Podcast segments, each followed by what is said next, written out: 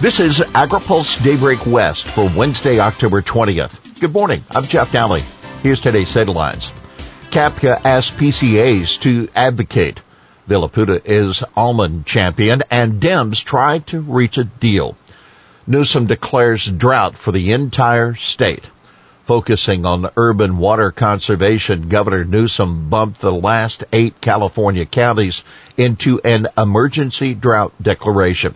According to the governor's office, this grants authority to the state water board for banning certain wasteful uses like washing driveways and sidewalks. The additional counties include San Francisco and Southern California cities agricultural communities when the Imperial and Ventura counties are within the declaration as well. As the western U.S. faces a potential third year of drought, it's critical that Californians across the state redouble our efforts to save water in every way possible, said Newsom in a statement. CAPCA urges PCAs to speak out on pesticide proposal. The Department of Pesticide Regulation is hosting two workshops next month to solicit feedback on a proposed statewide notification system for pesticide applications. Adam Taveras, who directs government affairs for the California Association of Pest Control Advisors, hopes to mobilize CAPCA members on this and other issues. We have to start participating, said Taveras at the CAPCA annual conference on Tuesday. The time has come. DPR hosted workshops in early 2020 on finding alternatives to the insecticide chlorpyrifos. Taveras recalled how the Fresno workshop had about six other work groups telling the story of agriculture. About 50 kids donned t-shirts calling for clean air when we're standing against 10 to 20 times more people, we don't really have a voice, he said. We need more people to show up. Taveras urged members to also sign up to receive updates on taking action. You can read more about the CAPCA conference in the AgriPulse West newsletter coming later this morning. Laputa named Almond Champion of the Year. The Almond Alliance is honoring Assembly member Carlos Villapudua of Stockton as the 2021 Almond Champion of the Year. Villapudua has authored legislation supporting pollinator habitat that was later adopted into the state budget, and he has made efforts to educate fellow lawmakers on the industry. Almond Alliance Chair Mike Carey said that the freshman legislature has really taken the time to get to know the many facets of our industry. Previous recipients include Assembly Member Adam Gray of Merced, Republican Assembly Member Heath Flora of Ripon, and Connie Conway, former California Director of the Farm Service Agency. UCCE to add eight advisors. UC Agriculture and Natural Resources recruiting for eight more cooperative extension advisor positions throughout the state.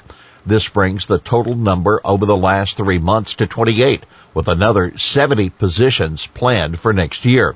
This hiring is made possible by the state's historic investment in UCANR's mission, said the division vice president, Glenda Humiston. The budget package signed in July added $32 million in ongoing funding for UCANR.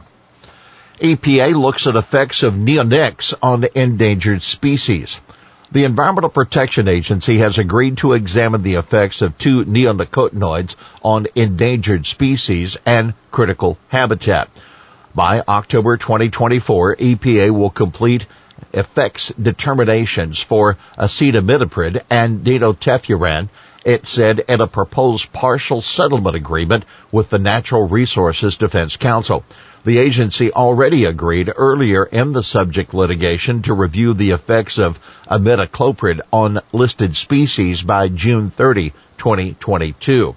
If the effects determinations warrant interagency consultation with federal wildlife agencies, EPA said it would conduct that afterward. EPA has asked for comments for 30 days on the proposed agreement, according to today's Federal Register. FAO official, biotech can help address climate. The top official with the Food and Agriculture Organization of the United Nations says gene editing could help countries address climate change and suggests the technology also could help address consumer concerns. FAO is, quote, especially excited about the next generation of gene editing technologies that can be used, I think, very importantly, in ways to improve plant and animal populations, said Beth Bechdol, an American who is FAO's Deputy Director General. She was speaking on a webinar that the State Department held in conjunction with the World Food Prize Foundation's annual conference in Des Moines. She added, quote, we can't have a discussion about addressing the climate crisis without focusing on both mitigation and also adaptation. And in both of these areas, agroecology and also biotechnology practices have very important roles to play, she said. Agroecology applies to ecological principles to farming practices. She suggested the use of gene editing also could help address the consumer and governmental and public policy related concerns that continue to circle the topic of genetic modification and genetic engineering. By the way, Bechdol, who was raised on a family farm in Indiana, has a master's degree in ag economics from Purdue University. Dems struggle for a deal clean energy policy has emerged as a key issue as congressional Democrats continue their search for a deal on President Joe Biden's signature tax and spending package, the Build Back Better bill. Senator Joe Manchin, a West Virginia Democrat, has reportedly nixed the idea of a clean electricity plan that's in the House version of the bill, and also doesn't like the idea of a carbon tax. But Senator Tina Smith, a Minnesota Democrat, told reporters Democrats are still working on ways to push power plants toward renewables. It's important to me that we don't raise energy prices, and there's a variety of different ideas in the mix for reducing fossil fuel usage, she said. Now take note, rural electric cooperatives also have objections to the Clean Energy Performance Program that Manchin opposes. The plan would require utilities to increase the use of clean electricity and would reward or fine them according to their progress. The National Rural Electric Cooperative Association said, among other things, the 10-year implementation window was unrealistic and the targets were too aggressive. Next Gen Fertilizers won awards from USDA and EPA.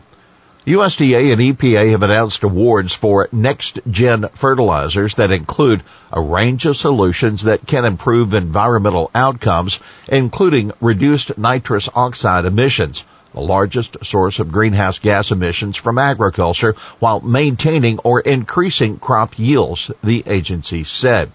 One of the winners is Smart N, which releases nutrients on demand by the crop and which creates a chemical cage for urea that dissolves into plant nutrients. Another winner is Bio 800 Plus.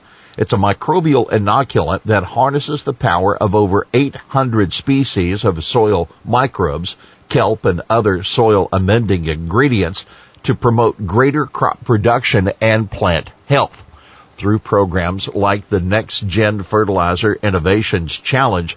USDA is partnering with the private sector to find new climate smart solutions that are good for farmers and good for the environment, USDA acting chief scientist Hubert Hamer said.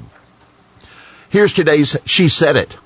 In this unprecedented drought, SWEEP is helping farmers by incentivizing water efficiency technologies that CDFA Secretary Karen Ross in opening the application window for $50 million in grants from the State Water Efficiency and Enhancement Program. Well, that's Daybreak West for this Wednesday, October 20th. For the latest news out of Washington, D.C., visit agripulse.com. For AgriPulse Daybreak West, I'm Jeff Daly.